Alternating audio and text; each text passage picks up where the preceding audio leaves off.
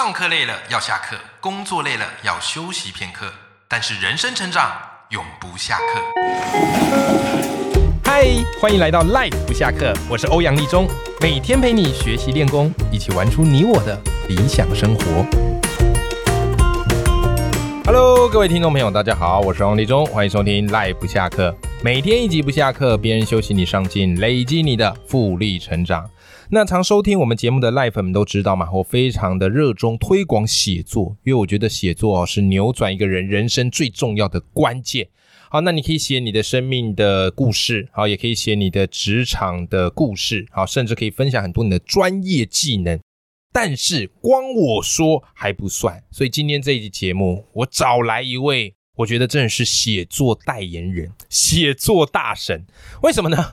因为我自诩啊，我自己出书的速度还算快了，但是呢，今天这位大来宾他出书的速度是让我完全看不见车尾灯等级的，甚至我今天邀这位来宾来我们节目的时候，我制作人说啊，他又出书了。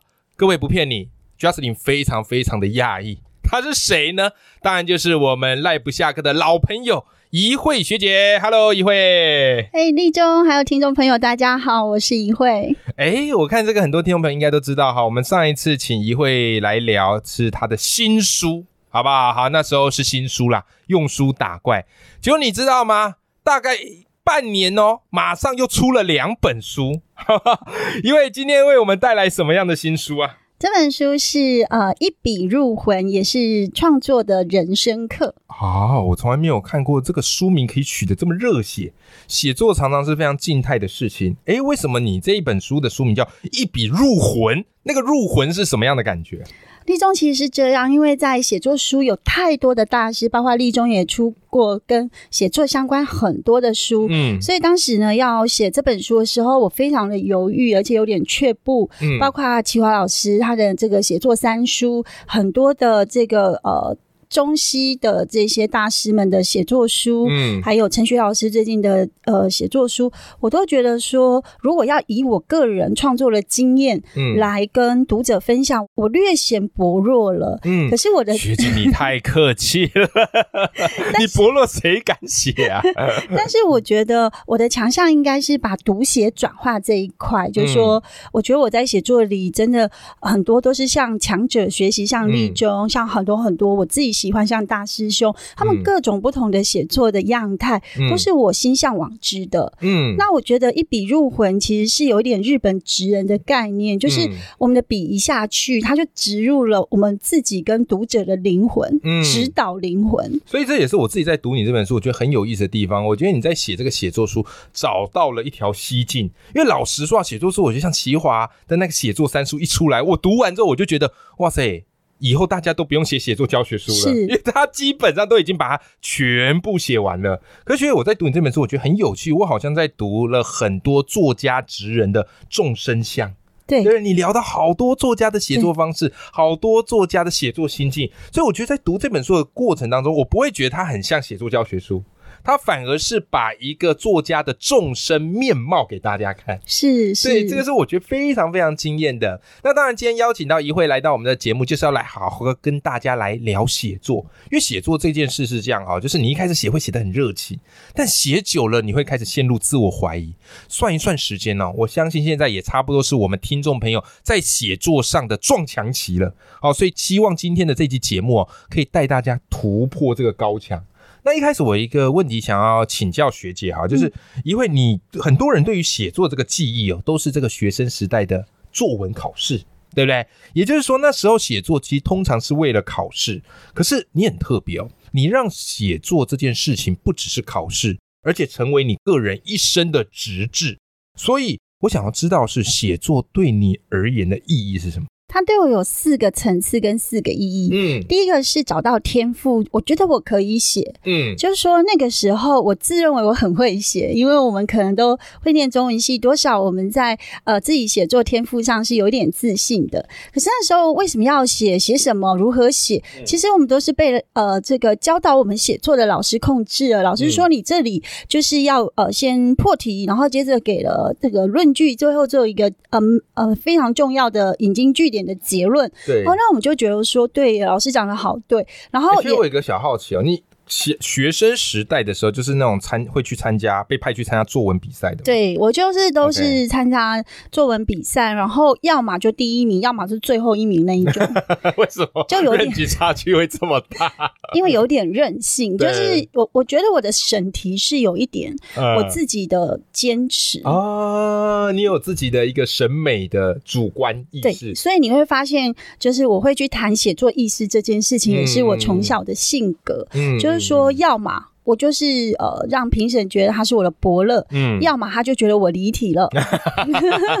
而且这种比赛他都有一定的一个套路啊，对对，就是评审他们要就是样。因为我以前去比演讲比赛，我比久了，我就知道我最多大概就是只能到这边，对，就是我知道他们要什么。对，可是我那个风格我做不到他们要的。没错，没错，我我就是比较接近立中的一个思考，就是说，这个题目如果要用我写作的脾性，或者是我的性格，或者是我的真心话，我大概会写的非常非常的开心。那我永远都要写的很开心。哎，我发现你的特质蛮矛盾的，就是觉得你给人感觉是一种很温柔。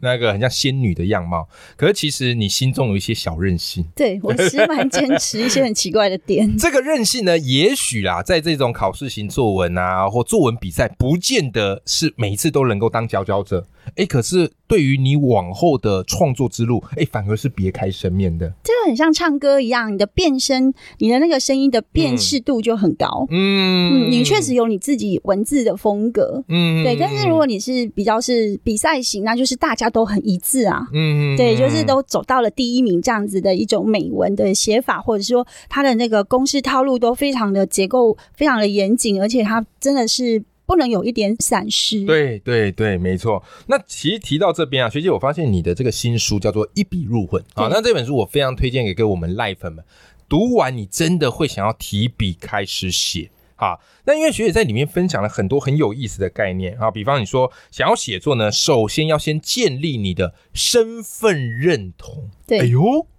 这个概念我第一次听到。我说，哎，写作还可以帮自己建立身份认同，所以我想请教。学姐，我们为什么要在写作上帮自己建立身份认同？而且我们可以怎么做呢？你看哦，每一个作家只要是呃让所有读者很买单的，他其实身份认同度很高。你看大师兄，他写的就是他的工作，对，而且他绝对不会言他过去是一个怎样的过去，嗯，所以他就他觉得说，若如果用文字把它写出来之后，他的人生就完整了，嗯，那个不堪的那个痛苦的，都是属于他自己的人生哦。哎，你书里常。常常提到大师兄，对对不对？我我觉得他对于你的一些写作的启发是非常非常大的。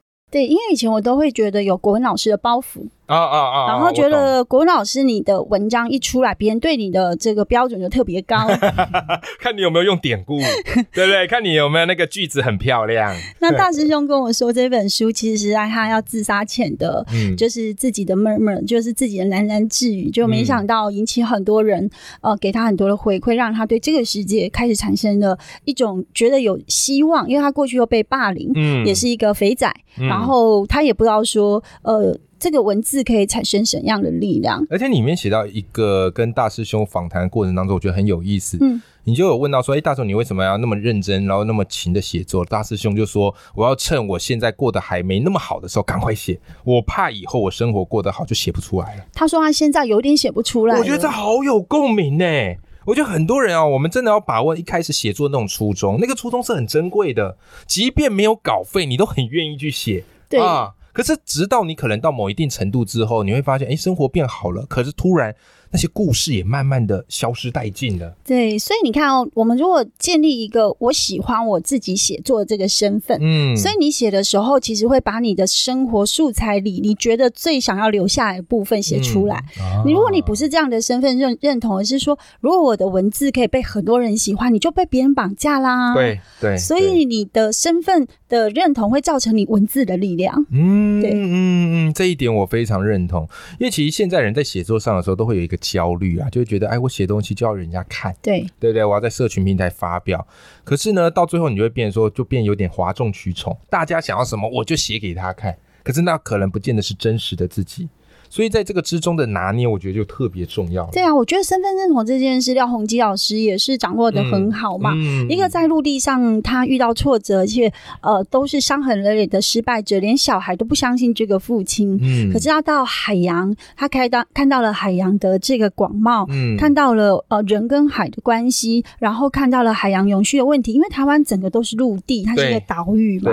那所以从老师开始，他建立了一个呃海洋守护者的这种身份，所以他的文字读起来真的特别特别的动人。对，如果今天他不是用这样子的一种心情去守护这个身份的认同，他的文字就没有办法去让我们更有一个视野去看到了海，海是一个怎样在召唤我们内心的一种。共感跟共情，没错没错。所以你看到刚刚学姐你聊到了，像是廖鸿基，好像是大师兄，包含学姐在内，其实都是非常有个人风格的作家。那讲到个人风格，其实很多赖粉们哎心里也会有一个小好奇，就说哎呀，这个写作要有风格，可是我不知道自己风格是什么啊。我觉得我很平凡无奇啊，我写的东西都很难跟这些大师并肩齐步啊。那所以呢，学姐在你的新书里给了一个很好的建议哦，我有注意到，就是你说我们要抓紧那条写作意识线。对啊，这个可能是很多读者第一次听到的一个新的概念——写作意识线。学姐可以跟我们聊一聊，呃，怎么样去抓到这个写作？意识线呢？又或者说，这个写作意识线它到底指的是什么呢？而我觉得写作意识线是一种书写的觉醒。那其实这种觉醒呢是非常的重要。对，就是说，呃，我有时候觉得写作意识是这样，就是你一定要知道我为什么现在非写不可的理由。嗯，如果这个意识很强烈，就像当时立中，你记得你写的第一篇文章引起了所有的读者的一个呃疯传，而且影响了台湾教。教育圈很多的老师开始去写他的上课心得，还有他对于社会的观察。对，那你有想过一件事吗？你有很强大的写作意识，嗯，就是说我希望我的生活里，它不是在课室，它可以透过文字跟课室里面的风景。跟所有所有热爱阅读的这些朋友们，去更了解老师这个身份，他的日常，他正在做什么。所以当时你写的时候，其实你有一整个系列都是在你自己教学上，你如何跟孩子互动，不管是好的坏的，不管成功的经验，还是你觉得有点困难的经验，你都把它很如实、很诚恳的写下。所以那时候你的意识是什么？我要好好的记录我的人生，我要好好的记录我的生活，而不是说你读者买不买单这件事情。对对对，然后你也找到了你的写作热区，对，还有你的写作乐趣。嗯，一个热区就是你，你就是在捷运上写，那就是你写作就是最最能够专注的时候。然后你也找到快乐，就是那个快乐，你分享了很多可能过去你认为这是习以为常的想法呀，可是它影响了很多人啊，这不是每个人习以为常的想法。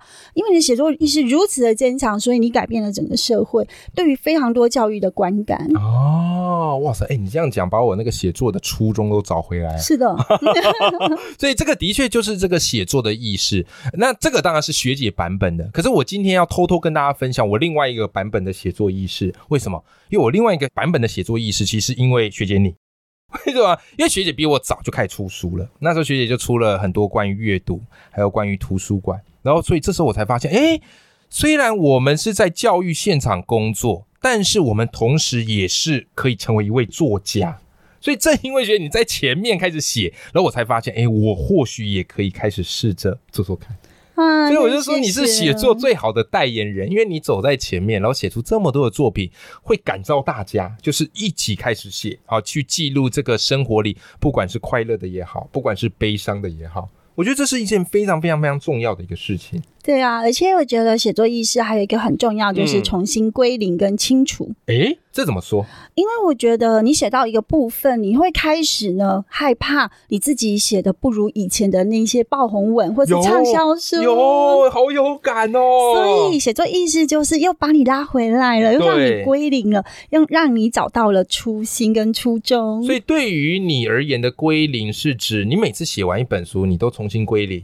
然后去想下一本书要写什么。我就是用一种呃未知的心态去写这本书，就是我想要呃重新出发。嗯啊，不要。被过去那个成功的经验框住，我送一会，嗯，所以今天才会有这本一笔入魂。嗯，如果我被过去的送一会给框住了，嗯，那我可能就会想要写一本很厉害，可以超越谁谁谁的写作书。嗯，那这样的写作意识就不对了。哦，哎，我觉得这边有一个很重要的关键，值得我们赖粉们去学习。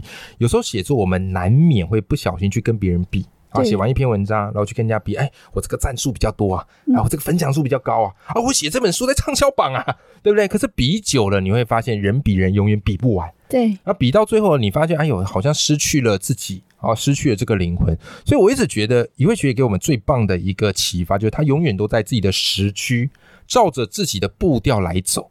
啊，书卖的好也不错啊，如果卖的普普，也感谢很多读者的支持。我觉得这个是一个非常棒的写作态度。对，所以我觉得有时候你回到了一个写作意识，你就知道说，哎，我今天写出来的文字至少要真实、真诚，跟能够去真切的去表达我当时的生活对于这个世界真正的看法。对，那我觉得读者买不买单这件事有太多天时地利人和。这本书其实我们本来没有想到说上市两周就会卖的这么好，然后对呀，就是四刷嘞，两周就四刷，哇，真的不简单呢。对。已经快破万了，所以就有一点在书市很低迷的时候，就很像立中当时的那本书，然后。让很多人很激励，说：“哎，台湾有在看书，台湾也不一定都只是支持国外的作家哈翻译书，然后也开始发现三大书店不断的来推这本书，像成品，嗯，然后金石堂，就是刚刚平静主编也说，哎，这本书在今天